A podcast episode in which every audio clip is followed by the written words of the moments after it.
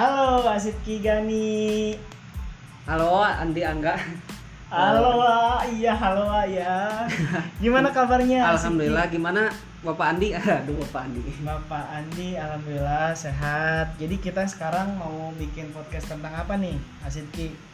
Kita lebih ke podcastnya tentang perniagaan gitu ya, kayak rencana pemasaran, Identifikasi gitu. pasar. Ya. Oke. Dan juga persai mengidentifikasi persaingan pasar yang biasa di pasar sama database dalam menjalankan suatu usaha. Oke oke oke. Tapi ngomong-ngomong, eh, menurut Asit Ki apa nih eh, rencana pasar itu kayak gimana sih? Jadi eh, apa yang kamu ketahui tentang rencana pasar? Yang saya ketahui ya, yang saya baca-baca sebelumnya, rencana pemasaran itu ya proses manajemen yang mengarah ke strategi pemasaran gitu. Jadi misalkan tujuan utamanya pemasaran itu tuh untuk apa gitu, dari tujuannya dan juga memutuskan ke depannya penjualannya mau bagaimana. Nah seperti itu, hampir mirip dengan eh, strategi pemasaran, cuman bedanya cuman ini baru perencanaannya dulu gitu. Oh iya iya iya iya. Gimana kalau untuk Andi Angga mungkin ada pendapat lain dari saya baru segitu sih yang Oh. baca-baca kemarin Ya kurang lebih sama ya. Jadi eh, menurut saya sih perencanaan pasar itu suatu perencanaan yang harus kita adjust, yang harus kita sesuaikan dari titik awal sampai ke titik akhirnya gitu. Jadi apa aja yang harus kita persiapkan? Salah satunya proses manajemen. Eh, itu lebih spesifiknya mengarah ke eh, strategi pemasaran. Terus eh, kita pun harus mempunyai yang eh, apa namanya serangkaian data sistematis melalui koordinasi untuk mendapatkan eh, apa namanya keputusan keputusan rencana pemasaran gitu Hmm. sih Ya, Ah, jadi serangkaian prosesnya harus sistematis gitu ya dan Iya. harus matang-matang juga ya iya sebenarnya ini yang penting boleh yang penting Nah. dinamis aja sih Iya. yang penting dinamis Dan- aja target pasarnya harus sesuai. Ya sesuai dengan rencana kita dan harus benar-benar mat- matang-matang ya. Nggak bisa asal merencanakan tapi tanpa tujuan yang pasti gitu. Iya makanya itu kita harus menyesuaikan data dan lain-lainnya itu disiapkan dari A sampai Z gitu. Dari awal sampai titik akhirnya kita sudah mengetahui hal-hal itu sedemikian rupa. Jadi sehingga terencana. Oh iya satu lagi ada nih ya tentang mengidentifikasi segmen pasar yaitu lebih ke ini ya apanya persaingan di pasar gitu. Menurut Andi sendiri gimana gitu? Persaingan kenapa kita harus mengidentifikasi persaingan di pasar gitu? Kenapa kita harus eh, mengidentifikasi saingan di pasar ya? Eh, ini cukup menarik sih ya karena apa yang akan kita lakukan itu pasti ada yang namanya persaingan pasar. A- anggaplah gini sepatu itu ada satu atau atau lebih merek yang ternama gitu. Tapi tidak banyak dan tidak sedikit pun anggaplah UMKM yang bisa sukses gitu walaupun dengan brandingannya yang kurang gitu. Jadi mengidentifikasi pasar ini sangat penting gitu karena salah satu awal yang dibutuhkan dalam perencanaan pengembangan strategi dalam suatu perusahaan so uh, Asitki gitu. oh nah, mungkin Uh, ya yang udah saya pahami itu ya kalau itu sih menurut saya ya, ya.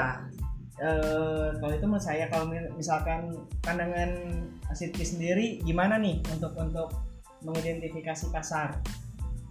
ya contohnya hampir mirip dengan yang Andi katakan gitu ya misalkan kita menjual satu barang nih dengan barang yang sama tetap tetap aja kita tuh harus melihat eh, persaingan pasarnya kayak gimana apakah barang yang kamu jual itu lebih murah atau lebih mahal dan bisa juga bersaing dengan eh, produk yang sama tapi yang awalnya beda gitu. Misalkan gini nih jadinya. Misalkan men- menjual satu baju nih dengan eh, apa namanya dengan nama yang sama men- menjual gitu tetap aja misalkan untuk dari segi harganya mungkin beda atau persaingannya paling di situ. Dan rata-rata kadang orang memilihnya ini eh, ini lebih murah atau ini lebih mahal tapi juga belum tentu namanya juga persaingan gitu mau, mau murah atau ataupun mahal juga namanya juga persaingan pasar gitu Iya, maka dari itu kita balik lagi ke poin pertama ya Setia karena rencana pasar gitu. Jadi mungkin dengan produk yang sama tapi kita bisa menjual eh, lebih banyak karena harga kita lebih murah. Mungkin kayak Iya. gitu ya. ya gitu Penger- apa pe- pengertiannya gitu Ya, terus apalagi nih kira-kira situasi di sini yang membuat konsumen itu banyak pilihan gitu. Ya tetap juga dari harga juga bisa atau dari segi kualitasnya sendiri meskipun dalam barang yang sama.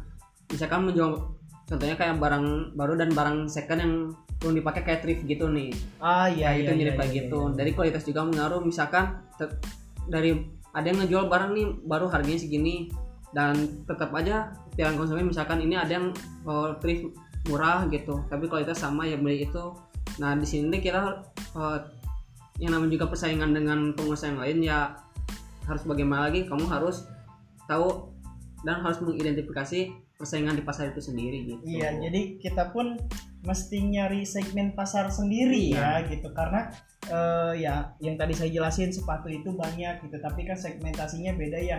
Walaupun kita kalangan anak muda milenial gitu nggak semuanya suka dengan sepatu A gitu. Ada juga beberapa eh, apa organisasi atau lingkungan sukanya merek yang B gitu. Hmm. padahal kalau misalkan kita melihat umur dan kalangan nongkrongan kita sama gitu ya. Emang betul sih kita harus mengidentifikasi pasar gitu. Terus kita sekarang mau ngebahas ini nih ngebahas yang ketiga. Poin ketiga itu database database itu kalau misalkan menurut Asitki apa sih? Database itu ya kayak eh, kumpulan informasi yang disimpan maksudnya data-data. Nah di sini tuh yang saya pahami itu yang lebih masukkan itu yang dalam perniagaan tuh ya informasi tentang yang bisa tadi juga yang kayak persaingan pasar gimana dan target marketingnya ke mana gitu. Iya, betul sih. Kalau misalkan menurut saya sih database ini sangat penting ya karena kita sudah mengsignifikasikan pasar. Anggaplah eh, anak mahasiswa gitu. Terus kita pun harus mempunyai database mahasiswa tersebut gitu. Misalkan eh, kita tahu nomor kontaknya atau kita tahu sosial medianya sehingga eh, kita lebih mu- lebih mudah untuk mengakses eh memberikan akses kepada mereka akan produk-produk yang akan kita jual. Ya seperti itu. Gitu.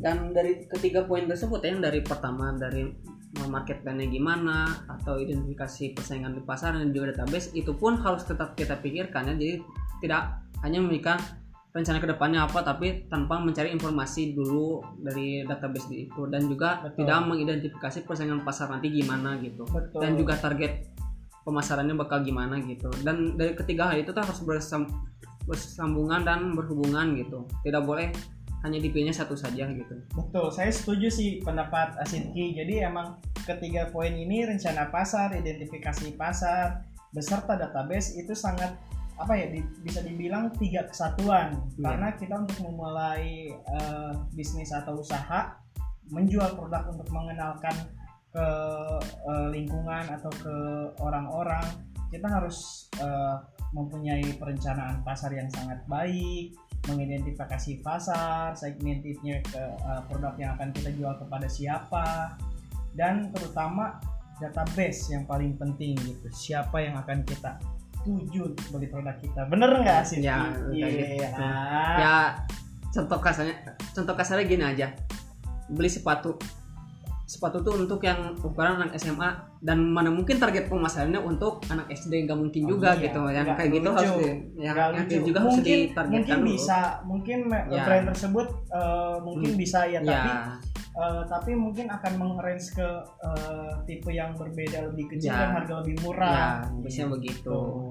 Tapi itu pengembangan sih. Nah. Ya. dari pengembangan itu makanya kita harus menguasai apa yang namanya identifikasi pasar. Ya. benar nggak? Ya benar. Nah, tetap Iya. aja di produknya sampai tetap aja bersaing tetap juga. Dan ujung-ujungnya mah gimana konsumen gitu. Betul persaingan pasar tuh keras loh. Emang gitu. Ya Gitu. kalau mau mau contoh lagi mah satu contoh lagi mah kayak di pasar jual kue balok pada depan-depan tetap aja sih yang mau yang dibeli yang belah mana gitu. Betul. Jadi balik lagi ke rezeki ya tuh ya? Iya tet- tetap aja. Tapi tetap juga Oh, kita nggak ngandelin itu juga jadi ya tetap juga harus dipikirin juga eh, kayak hal mar- market plan ke depannya gimana tetap Betul. juga gitu. Yaitu yang tadi eh, saya dan Asidki jelaskan bahwa perencanaan pasar itu harus kita merencanakan A sampai Z. Jadi kemungkinan hal buruknya pun kita sudah mempersiapkan dengan matang. Apalagi kalau kita mau mulai bisnis pasti ada yang namanya untung dan rugi. Minimal kita harus mempersiapkan hal yang terburuk kerugian. Setuju nggak? Hmm, setuju banget itu Oh, oke. Jadi apa nih terakhir eh, ada ada pesan yang akan disampaikan nggak untuk tiga poin ini pesan terakhir? dari saya sendiri ya bagi kalian-kalian yang mau menjadi pengusaha ataupun saya sendiri ini sebagai reminder juga usaha juga tetap penting. Dan jangan dan intinya dari menjadi pengusaha itu adalah jangan lupa untuk mencatat informasi yang benar-benar penting gitu. Bisa bisa jadi juga persaingan itu adalah teman kamu sendiri itu pun bisa. Nah di situ tuh setuju, setuju, ya setuju. kamu harus banyak mencatat banyak mencari informasi begitu. Iya. gimana untuk Andi sendiri kalau Iya. ada pesan Kalau mau saya sih, eh, saya pernah mendengar, eh, setuju sih kata Asid kita tadi. Saya pernah mendengar dari teman saya gitu. Mungkin usaha atau bidang skill yang kita punya bisa ditiru, tapi rezeki bisa, eh, tapi rezeki itu sangat berbeda Hmm, gitu. iya. Jadi saya akan akan percaya akan hal itu. Terus juga untuk kalian yang mau mulai usaha, saya punya tiga konsep yaitu eh, ATM amati, tiru dan modif- Ya. modifikasi gitu. Dengan hal itu kalian bisa meleburkan merefresh apa-apa yang sudah ada menjadi sesuatu yang baru gitu. tuh ya Itu sih itu kesimpulan kit- eh, saya dan Asidki. Eh, closing aja ya? pusing aja udah Closing cukup aja, paling udah, udah, udah. Jadi terima kasih buat kalian yang telah mendengar podcast saya dan Asidki juga Oh iya, eh, nama podcast, Asidki ini apa nih?